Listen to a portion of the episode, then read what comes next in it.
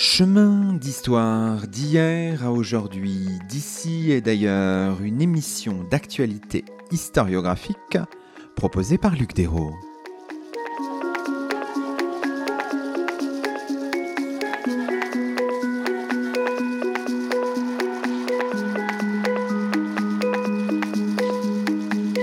Bonjour à toutes et à tous, c'est le 154e numéro de nos chemins d'histoire, le 34e de la quatrième saison, et nous avons le plaisir d'accueillir à notre micro Stéphanie Thiebaud. Bonjour à vous.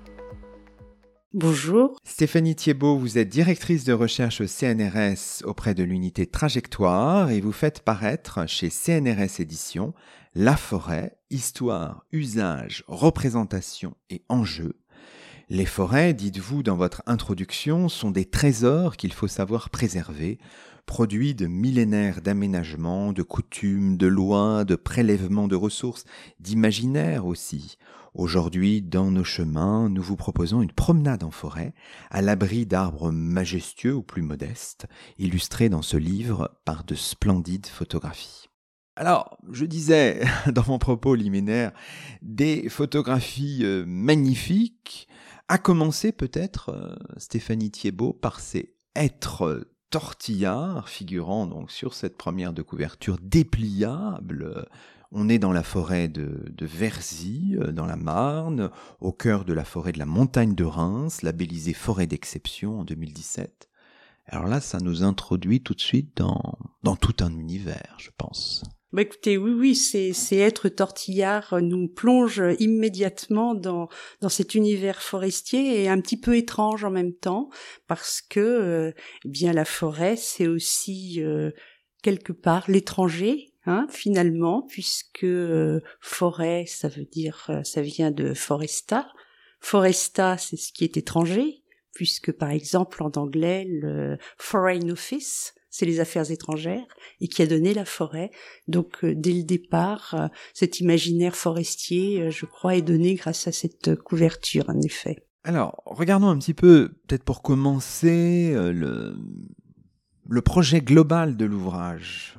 si on avait à le résumer en quelques mots, on le comprend avec votre manière de fonctionner. Ce sont plutôt de courts chapitres, des illustrations euh, très nombreuses, un ouvrage relativement euh, didactique, donc qui, j'imagine, s'adresse à un public assez large. Comment qualifier ce, ce, projet, le projet qui est le vôtre? En fait, mon projet, c'est que euh, de par ma position au CNRS, je suis donc chercheur au CNRS et j'ai travaillé en paléoécologie sur les, charbons de bois, c'est-à-dire l'analyse qui donne les, comment étaient gérées les forêts et leur dynamique de végétation depuis, depuis les hommes préhistoriques grosso modo jusqu'à l'actuel.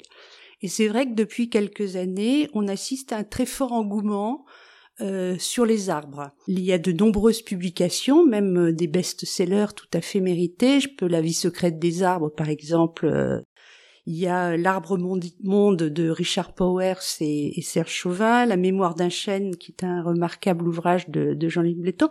Mais il m'a semblé petit à petit que les arbres cachaient la forêt. Et donc je trouve que la forêt c'est un écosystème, c'est quelque chose de fondamental aujourd'hui. Et donc j'ai euh, essayé de chercher quel est l'état des forêts aujourd'hui et dans le passé. Et puis je me suis aperçue qu'il y avait de très nombreux ouvrages tout à fait passionnants, mais toujours je trouvais un petit peu trop long quand on voulait chercher ou trouver une information. Et donc je me suis dit pourquoi pas faire un peu euh, une sorte de forêt à découvert avec de alors c'est pas des chapitres, c'est même des notices, des courtes notices sur une thématique euh, avec effectivement comme vous l'avez dit euh, sur l'histoire, sur l'évolution, sur l'écologie, etc. et bien illustré et donc bah, la forêt c'est aussi avant d'abord et avant tout un écosystème. Voilà ce qui m'a conduit à faire ce livre en fait. Alors, on imagine que pour vous, avec votre terrain d'expertise euh, très particulier dont vous avez fait mention, il y a tout un travail d'écriture. Enfin, c'est pas la même chose que d'écrire un article pour des spécialistes. Est-ce que c'était un travail plutôt plaisant, plutôt difficile à faire pour vous? Enfin, comment avez-vous apprécié ce, ce travail d'écriture? Oh, bah, c'était euh, plus que plaisant parce qu'en fait, euh, je me suis inspiré beaucoup de ce qui existait. J'ai rien inventé en fait. En revanche, je pourrais dire que à chaque notice est une mini synthèse de euh, l'état de connaissances actuelles, si vous voulez. C'est pour ça qu'à chaque notice, il y a une bibliographie complète J'espère, en tous les cas, que je cite absolument toutes mes sources, et j'espère ne pas en avoir oublié. Et surtout aussi sur euh, tous les grands problèmes euh, et autres, euh, les lecteurs peuvent trouver, s'ils souhaitent aller plus loin, des QR codes qui les permettent en fait de télécharger immédiatement euh, les publications euh, les concernant, notamment tout ce qui concerne les rapports de la FAO par exemple, le rapport de la Cour des comptes sur les forêts et bien d'autres bien entendu. Et puis on ajoutera aussi que le livre a été lui-même fabriqué, je pense que c'est important de le dire, de manière éco-responsable. Évidemment, évidemment. Alors, euh, revenons sur le mot et les définitions du terme de forêt. Vous avez fait une allusion tout à l'heure et même vous avez fait référence à l'étymologie du terme. Alors c'est toujours difficile de définir la forêt et vous appuyez dans vos premières pages sur la définition de l'Organisation pour l'agriculture et l'alimentation euh, de l'ONU, des Nations Unies, qui pose une définition qui est reconnue, je crois, euh, par beaucoup de scientifiques. La forêt, c'est une surface contiguë de plus de 0,5 hectares, d'une largeur supérieure à 20 mètres, composée d'arbres d'au moins 5 mètres de haut à l'âge adulte et dont le feuillage couvre au moins 10% de la surface au sol. Avec cette définition, on arrive tout de même à plus de 4 milliards d'hectares de forêt dans le, dans le monde, Stéphanie Thiebaud. Donc c'est important, mais ça n'empêche que les définitions de la forêt, même si euh, celle-ci, celle, celle que je viens d'indiquer, euh, est la définition de référence, les définitions de la forêt sont, sont multiples. Elles sont très très multiples, effectivement, mais on peut les classer euh, par plein de choses, plein de d'abord différents en fait. Hein. Euh, on peut aussi classer les forêts par les écosystèmes, euh, et puis il y a tout un tas de, de, de choses. Euh, les forêts, elles sont aussi classées en fonction de leur répartition à la surface du globe, c'est-à-dire qu'une forêt tropicale, une savane, est-ce que c'est une forêt par exemple Est-ce que le bush en Australie, c'est quelque chose par exemple qui a beaucoup occupé les, les, les définitions à la FAO, c'est-à-dire que le, le bush, cette cette euh, surface de ligneux c'est-à-dire de petits arbres en fait euh, qui couvrent euh, pratiquement une partie de l'Australie, est-ce que ça peut être assimilé ou pas à une forêt?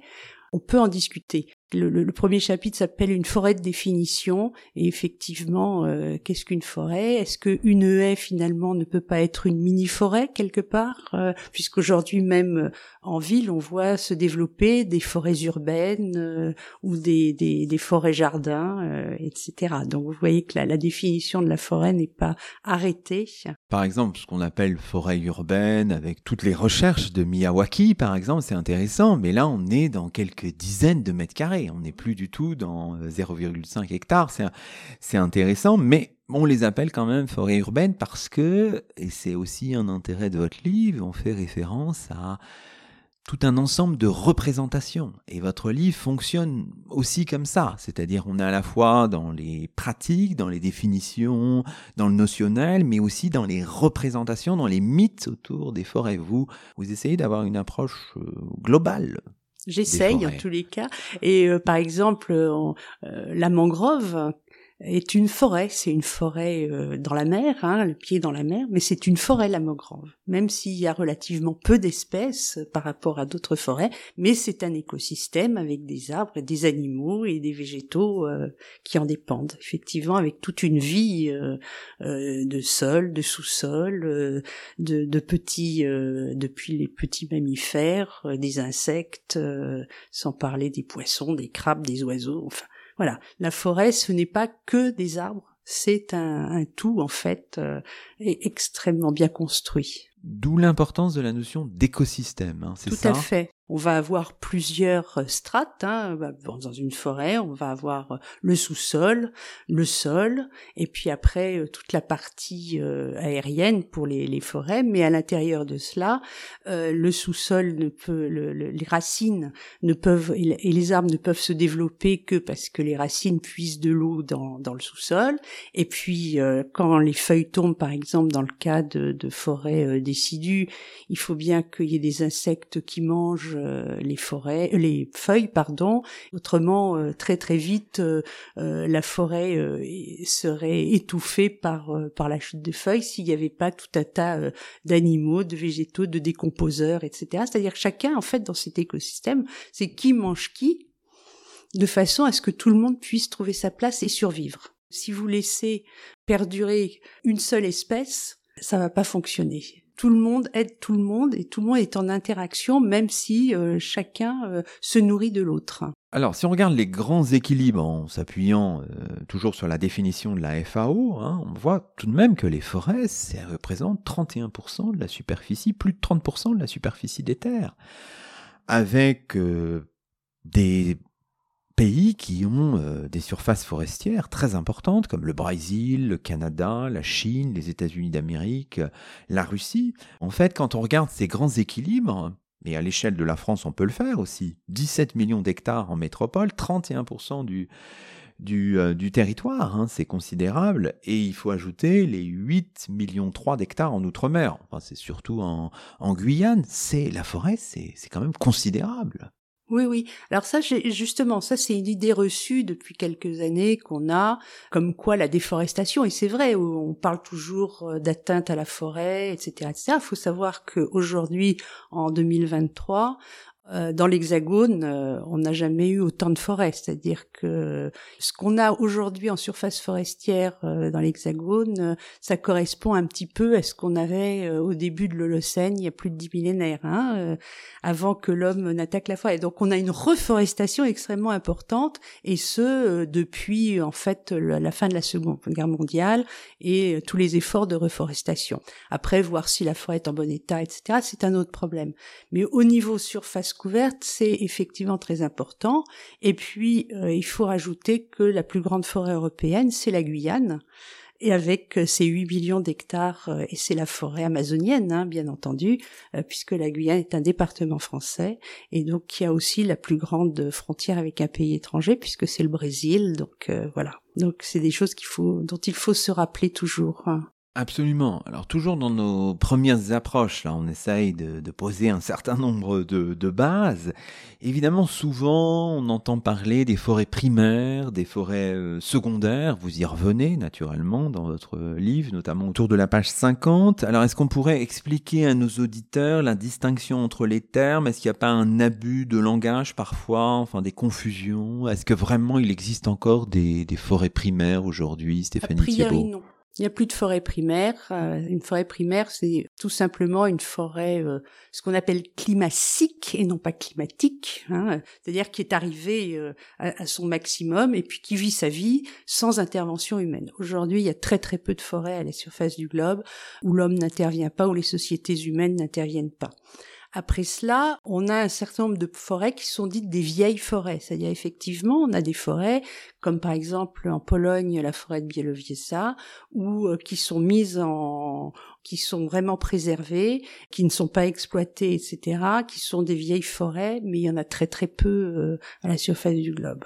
Et donc, la plupart du temps, ce à quoi on assiste, ce sont des forêts secondaires. Forêts secondaires, c'est-à-dire des forêts qui par le passé ont été effectivement euh, exploités et puis qui ne le sont plus depuis un certain nombre d'années et, autres. Mais par exemple en Amérique du Sud, euh, euh, on a bien montré que l'arrivée des Espagnols à découverte de l'Amérique a eu pour conséquence bon, d'abord, il y a eu un certain nombre de gens qui sont décédés, hein, les, les, populations et on parle de plusieurs millions de, morts, et du coup, euh, la terre n'était pas exploitée.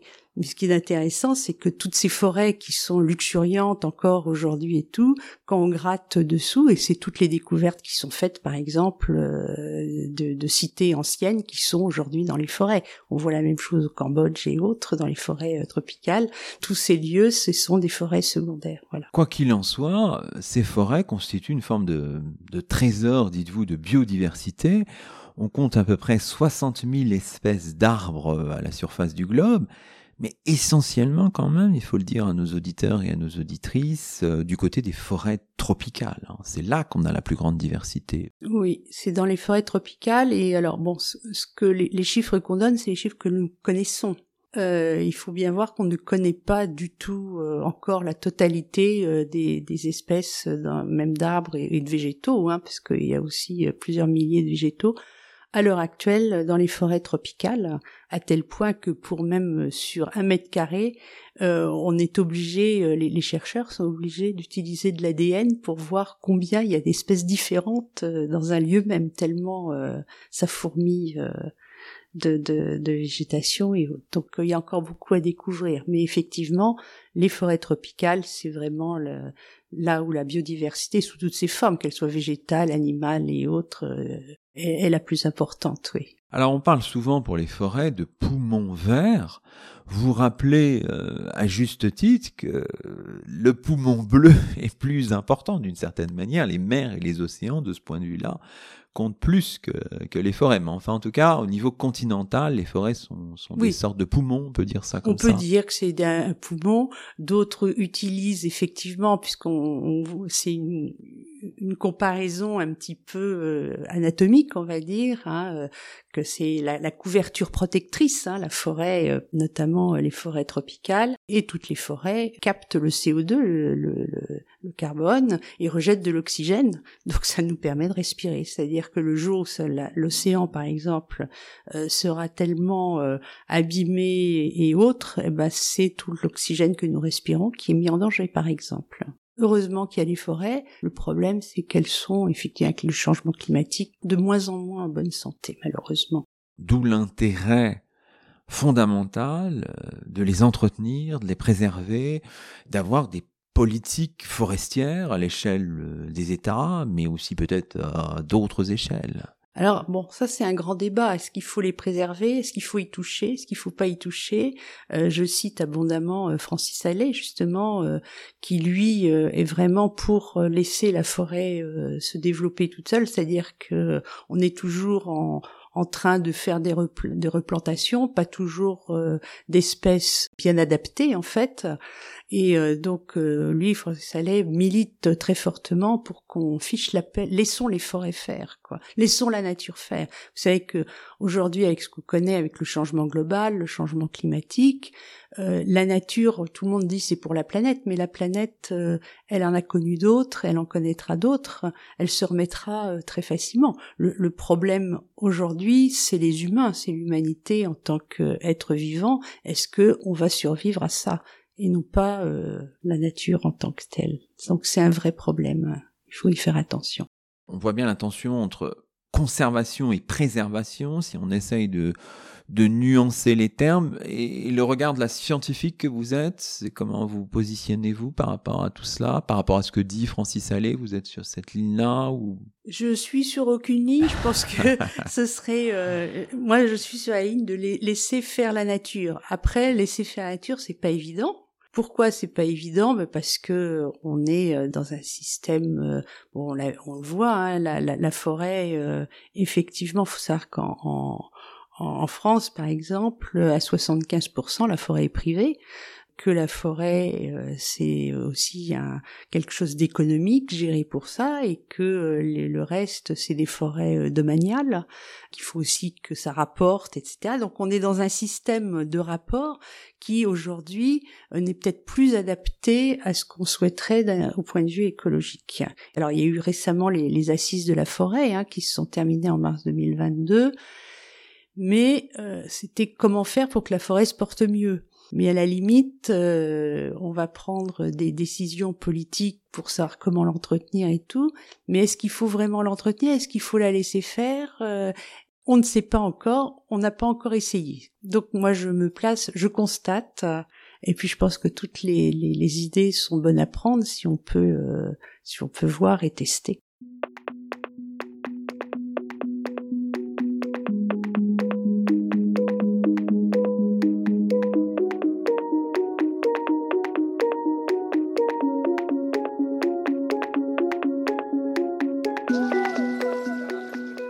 Vous écoutez Chemin d'Histoire, une émission d'actualité historiographique. Aujourd'hui, Luc Desroses s'entretient avec Stéphanie Thiebaud, directrice de recherche au CNRS, autrice chez CNRS Éditions, d'un ouvrage intitulé La forêt, histoire, usage, représentation et enjeux.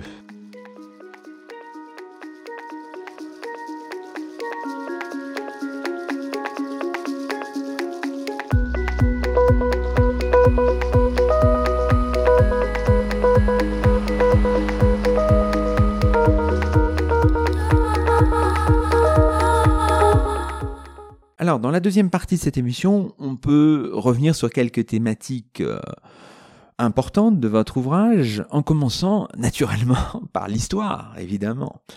Alors l'apparition et la diversification des arbres résultent d'une longue évolution, dites-vous. À quand faut-il euh, remonter, Stéphanie euh, Thiebaud Vous donnez plusieurs euh, balises temporelles. Il y a 420 millions d'années, il y a 380 millions d'années le premier arbre, au temps du Carbonifère, le début des conifères entre 299 et 252 millions d'années. Bon voilà, c'est un processus, disons les choses peut-être simplement. Mais tout à fait, vous l'avez très bien résumé. D'ailleurs, je vous remercie. oui, effectivement, on, voit qu'il y a euh, environ 420 millions d'années, euh, ce qu'on appelle le silurien supérieur dans la dans la définition. Il y a euh, il y a des plantes qui sortent et puis qui vont se développer. Et puis quelques 20 millions d'années suivantes, il y a des espèces qui ont des troncs, ce qu'on voit des, des grandes fougères, et puis l'archéoptère qui, qui a un tronc qui commence à, montrer qu'on va vers des arbres. Et puis ces arbres, bah, c'est des conifères, hein, ils font des cônes. Vous avez évoqué le, carbonifère qui est très important, c'est-à-dire que le globe était peuplé euh, d'une forêt, d'une végétation absolument luxuriante. Et puis il y a un petit problème euh, vers 300 euh, millions d'années qui fait en sorte bah, que tout, tout s'écroule et autres. Et, ce carbonifère, bah, c'est ce qui va donner le charbon, euh, le pétrole, etc., etc. Donc euh, c'est très très important. Et puis après, effectivement, apparaissent les plantes à fleurs. Hein, que Darwin d'ailleurs et, qui est toujours pourquoi sont apparus les, les angiospermes, hein, les plantes à fleurs, euh, qui est euh, un des plus grands mystères non encore résolus euh, de l'évolution des plantes. Alors c'est dans ce chapitre qu'on voit une magnifique photographie, là on y est, de ce Ginkgo biloba, une espèce relique, dites-vous. Là c'est une photographie du parc André Citroën dans le 15e arrondissement de, de Paris, de la, de la capitale. Alors pourquoi dire espèce relique, le ginkgo biloba? Parce que euh, toutes ces premiers arbres, on va dire, ils ont un peu disparu, tandis que le ginkgo, il est apparu il y a 200 millions d'années et il est toujours là.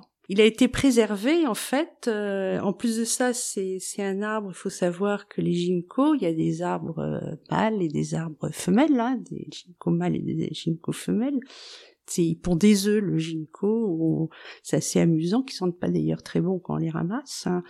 Euh, c'est des ovules et euh, ils sont souvent en plus donc malodorants.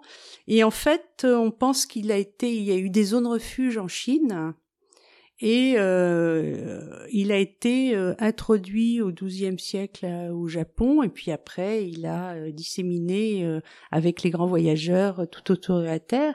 Et c'est un arbre extrêmement résistant puisque, comme dit la légende, la seule chose qui est restée à Hiroshima, c'est le ginkgo. Oh oui, alors c'est un arbre fascinant. Puis là aussi, il y a tout un ensemble de représentations. Je sais pas, on pense par exemple à, je sais pas, un poème de Goethe, enfin, etc. Ça évoque C'est l'arbre aux 40 écus parce qu'effectivement, en plus de ça, sa feuille en éventail est magnifique. Il est, euh, il est jaune d'or euh, à l'automne. Enfin, c'est, c'est une merveille cet arbre, oui. Alors, vous insistez dans les pages qui suivent sur le développement des forêts au quaternaire, sur les premières atteintes aussi à la forêt à l'époque euh, néolithique. Le néolithique, c'est-à-dire il y a 10-12 000 ans. Tout à fait. Avant, donc, on était sur une économie de, de, de prédation, de chasse et de cueillette. Euh, nous vivions heureux dans une espèce d'Éden. Alors, je suis pas très sûre que c'était euh, si, si, facile que ça.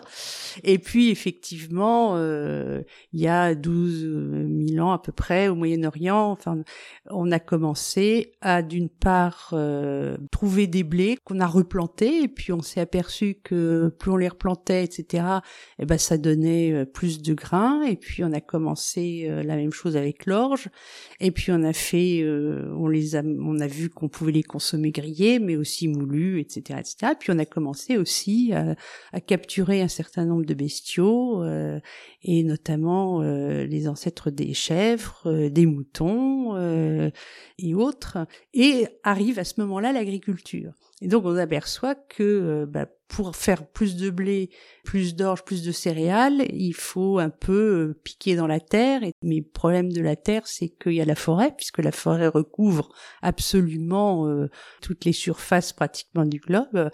Et donc, ben, dans ce cas-là, il faut défricher la forêt pour pouvoir planter. Et donc, on assiste assez rapidement, alors en, en, France, ça arrive avec, euh, on a deux courants du néolithique, hein, l'un qui passe euh, par les plaines du Danube et qui arrive dans le nord de la France, l'autre qui suit la Méditerranée, en fait euh, l'Italie et puis les, ce qu'on appelle le courant cardial.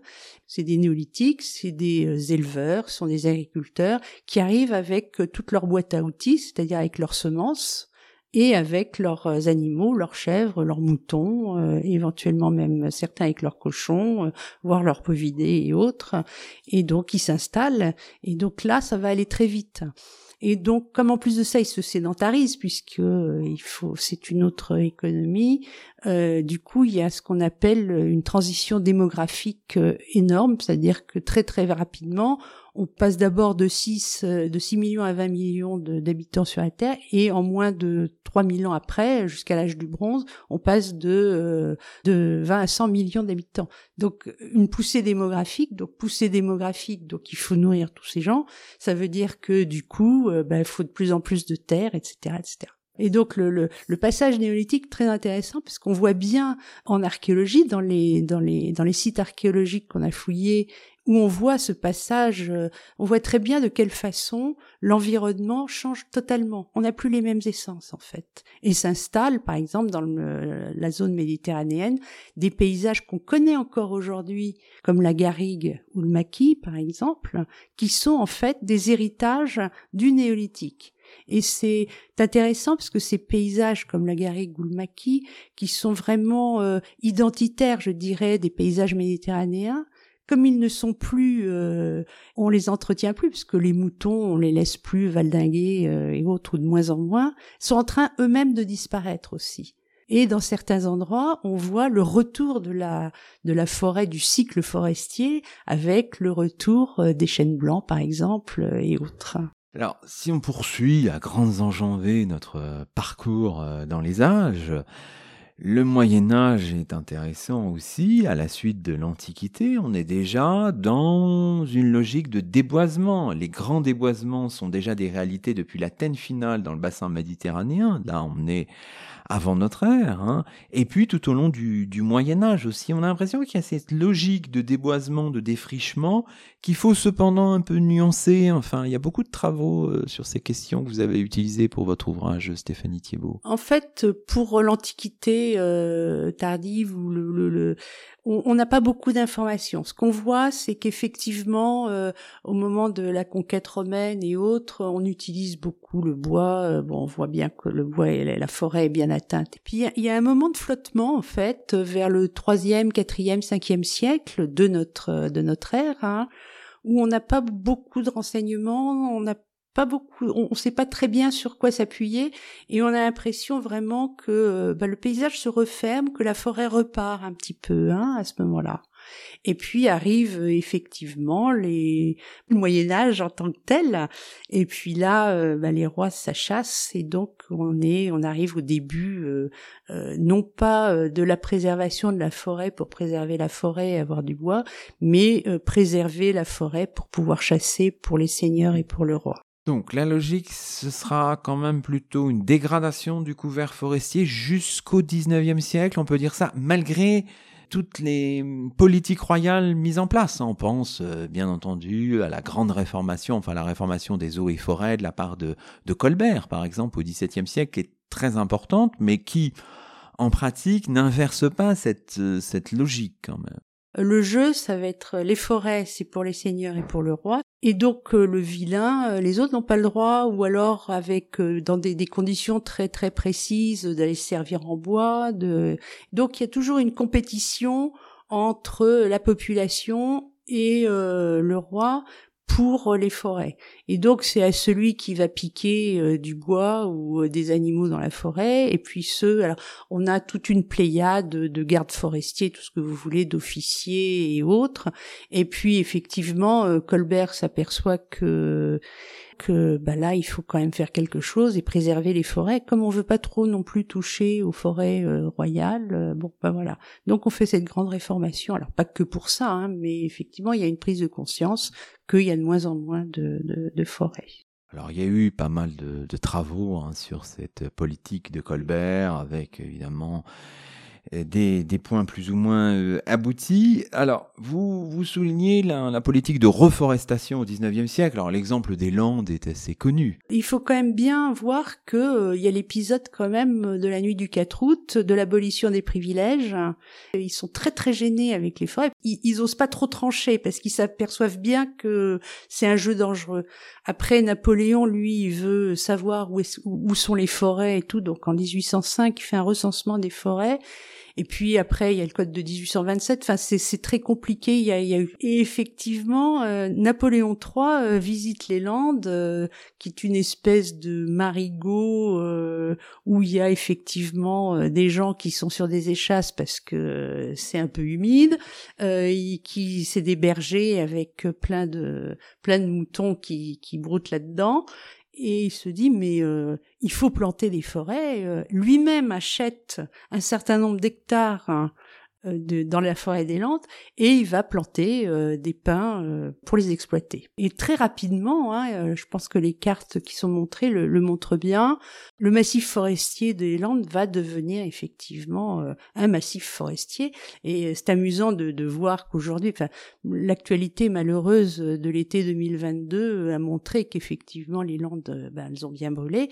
Mais il faut savoir que la forêt des Landes, c'est pas une forêt, c'est une forêt plantée, quoi c'est absolument pas une forêt naturelle. Vous me demandiez ce que c'était qu'une forêt primaire, une forêt secondaire. C'est même pas une forêt secondaire, c'est un champ d'arbres. Alors oui, donc on, faisait référence alors aux très belles cartes de la page 121 hein, qui nous montre la, la, progression de la superficie forestière dans les Landes et puis cette magnifique photo, la page 125 avec ces bergers des Landes sur leurs échasses, donc avant la forêt des Landes, avant le reboisement, hein, une photographie de, de, Félix Arnaudin conservée au musée d'Aquitaine de Bordeaux. Là, c'est vraiment tout à fait euh, intéressant de regarder ça. Bon, dans la logique de la reforestation, euh, la période post-Seconde Guerre mondiale est très importante, notamment avec euh, la création de l'ONF, hein, l'Office national des forêts. C'est la loi du 23 décembre 1964, le décret du 7 décembre 1965. Là, ce sont les années euh, de Gaulle. Le rôle de l'ONF est considérable même si, il faut le dire, aujourd'hui, l'institution euh, est en souffrance. Hein. L'ONF et, ses conséquences sur la reforestation et, le fait qu'on connaisse, euh, on passe grosso modo alors, de, de, de 10 millions d'hectares à 17 millions d'hectares, c'est colossal. Donc euh, cet effort de reboisement dans toutes les régions de France, que ce soit aussi en altitude, dans les dans montagne et, autres, je pense à, la reforestation du massif de l'Égual, même si celui-ci euh, date de beaucoup plus tôt, mais la, la reforestation euh, par l'ONF et la gestion par l'ONF au lendemain de la, la, Seconde Guerre mondiale est quelque chose de formidable. Ah, effectivement, aujourd'hui, on voit que l'Office national des forêts est un petit peu en souffrance parce que leur mission ne sont pas aussi bien euh, définis qu'auparavant. En plus de ça, alors là, c'est pas moi qui le dis, hein, c'est les, les, rapports. Euh, euh, avant, c'était effectivement, on était, c'était du service public, je dirais, et maintenant, euh, c'est plus du service un peu différemment, des contrats, des CDI plutôt que du fonctionnariat, etc et qu'il y a eu quelques problèmes de management euh, à l'ONF euh, dans les années euh, passées, effectivement. Vous le rappelez, il y a bien sûr euh, des rapports nombreux sur, euh, sur la question, puis on a vu la, la, la crise de gouvernance qui est qui Il y est a très ça, nette. et puis aussi euh, l'ONF, ils sont là pour gérer les forêts, mais aussi pour que euh, bah, il faut que la forêt rapporte aussi. Et donc euh, petit à petit, quelque chose qui n'existait pas, mais qui depuis, on va dire les années 90 peut-être, ou euh, oui, c'est ça, depuis qu'on depuis l'arrivée de la biodiversité, de la prise de conscience de l'intérêt de la biodiversité, on voit aussi que de plus en plus de gens euh, demandent autre chose à la forêt. C'est-à-dire que la forêt aujourd'hui, ce n'est plus que euh, ramasser du bois pour en faire, euh, le transformer, le vendre, se chauffer.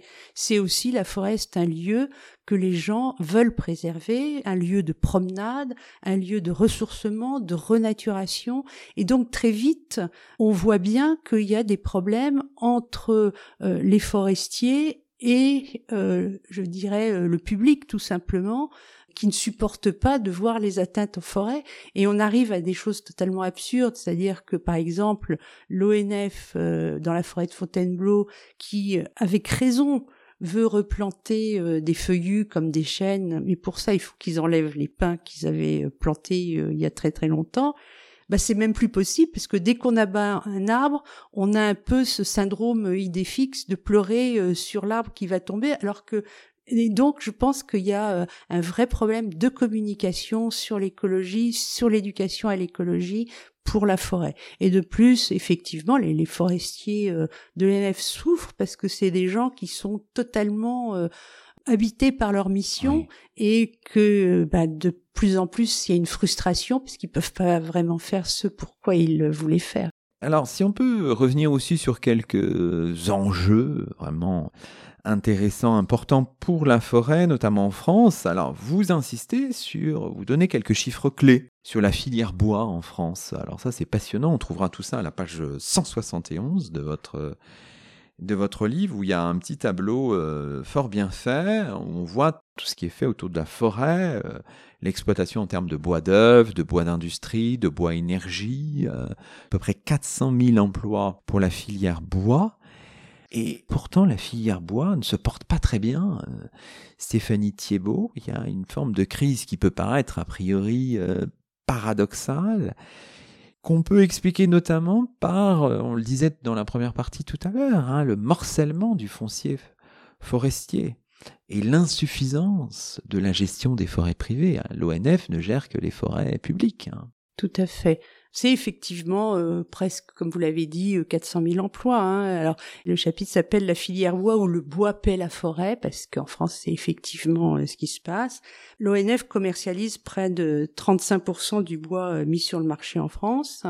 Alors, le problème aujourd'hui, c'est que euh, on vend beaucoup de bois, mais on en importe encore plus. Donc, en plus de ça, le, bois est, un marché déficitaire qui, qui pèse assez lourd dans le commerce extérieur. Faut le savoir, alors qu'on a énormément de forêts. Le problème, effectivement, c'est que 75% de la forêt euh, française est privée. Et dans ces privés, alors j'ai plus les chiffres exacts en tête, mais ils sont quelque part dans le bouquin. euh, la plupart de, de, de, de ces euh, parcelles, c'est des parcelles de moins de 10 hectares, hein, dont on hérite depuis le 19e siècle. Vous avez parlé de patrimonialisation. Et qui dit patrimoine dit héritage. Et donc cet héritage dans les familles, ben, on se refile le bout de bois, le bout de forêt et autres, et euh, il y a un imbroglio euh, absolument terrible.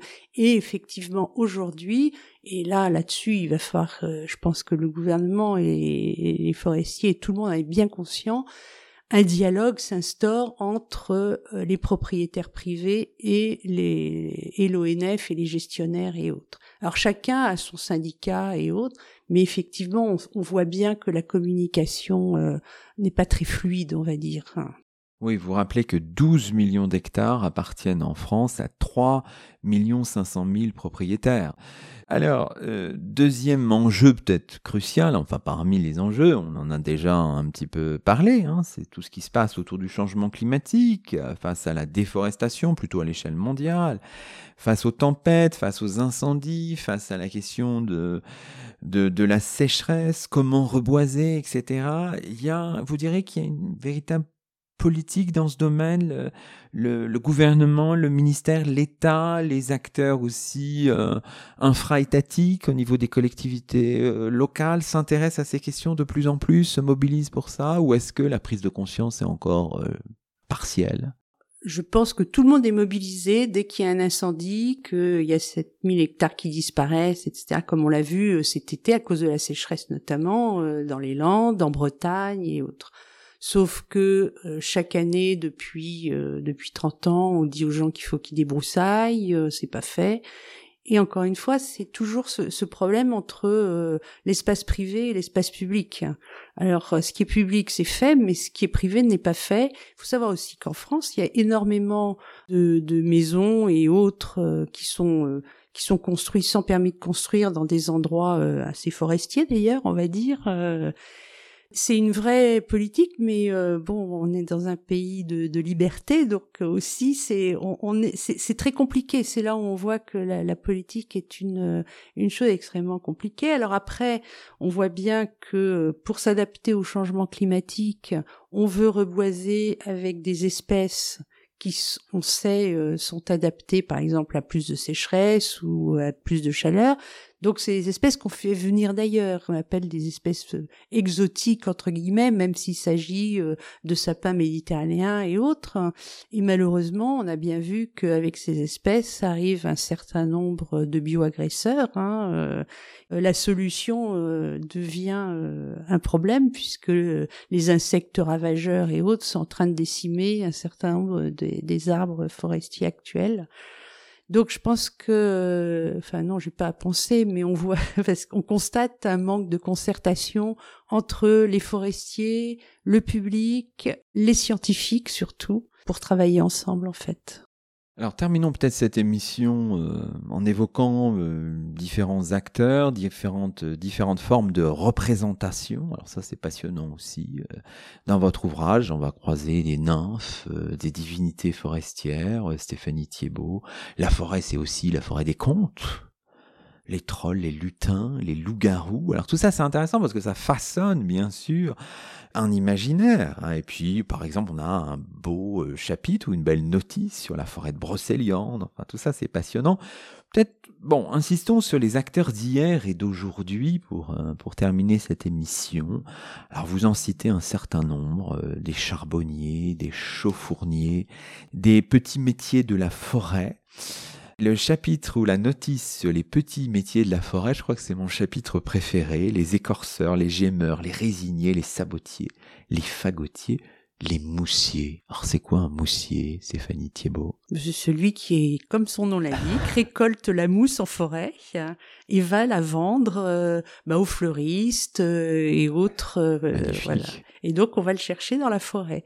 Et effectivement, bah, depuis toujours, hein, ça c'est l'artisanat les, forestier est extrêmement important. Alors on va effectivement, vous avez euh, parlé des charbonniers qui étaient vraiment ceux qui s'installaient en forêt parce que euh, voilà, avec des codes, euh, comme on dit, charbonnier et maître chez soi. Hein, cette anecdote liée à, François Ier et respecté en tant que tel.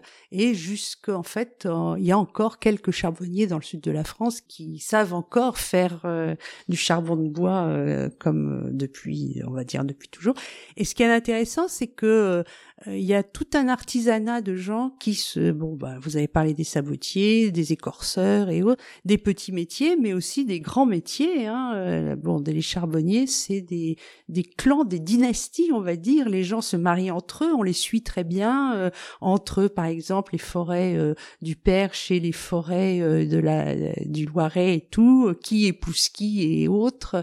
Et donc, il y a toute une vie en forêt, que ce soit aussi les gens pour les forges, que ce soit euh, pour euh, euh, les sources de sel, que ce soit pour faire les fourrages chauds et autres. Et ça depuis toujours.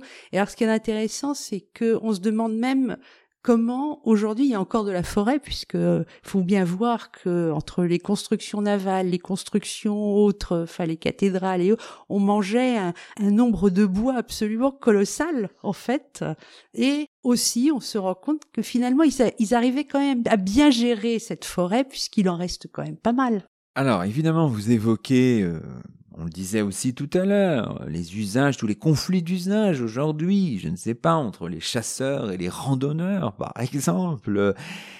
Bon, on peut terminer sur cette idée de, de pratique, d'usage de la forêt. Est-ce que vous-même, vous avez une pratique euh, de la forêt? Euh, On a, euh, c'est notre émission s'appelle Chemin, chemin d'histoire. Alors les chemins dans la forêt, c'est important.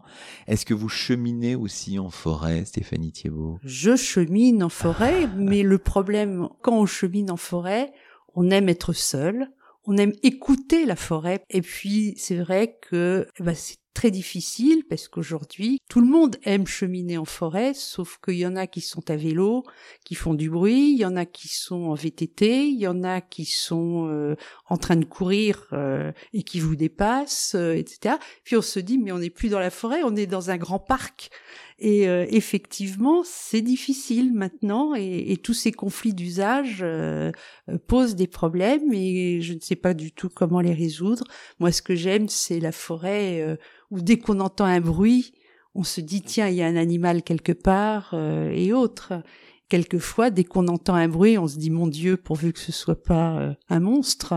Ça, c'est passionnant de, souligner la diversité des usages, y compris des usages récréatifs euh, de la forêt. Ultime question habituelle dans nos chemins d'histoire. Alors là, quels sont vos chemins au sens plus métaphorique du terme de recherche?